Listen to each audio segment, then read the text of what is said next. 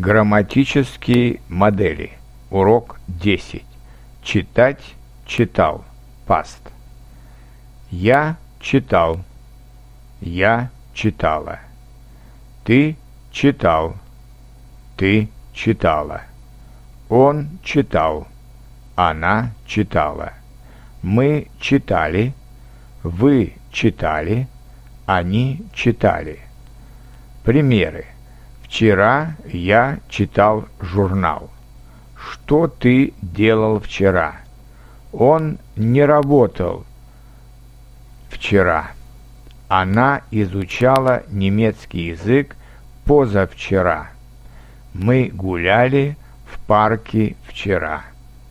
Вы отдыхали на море? Они работали вчера весь день.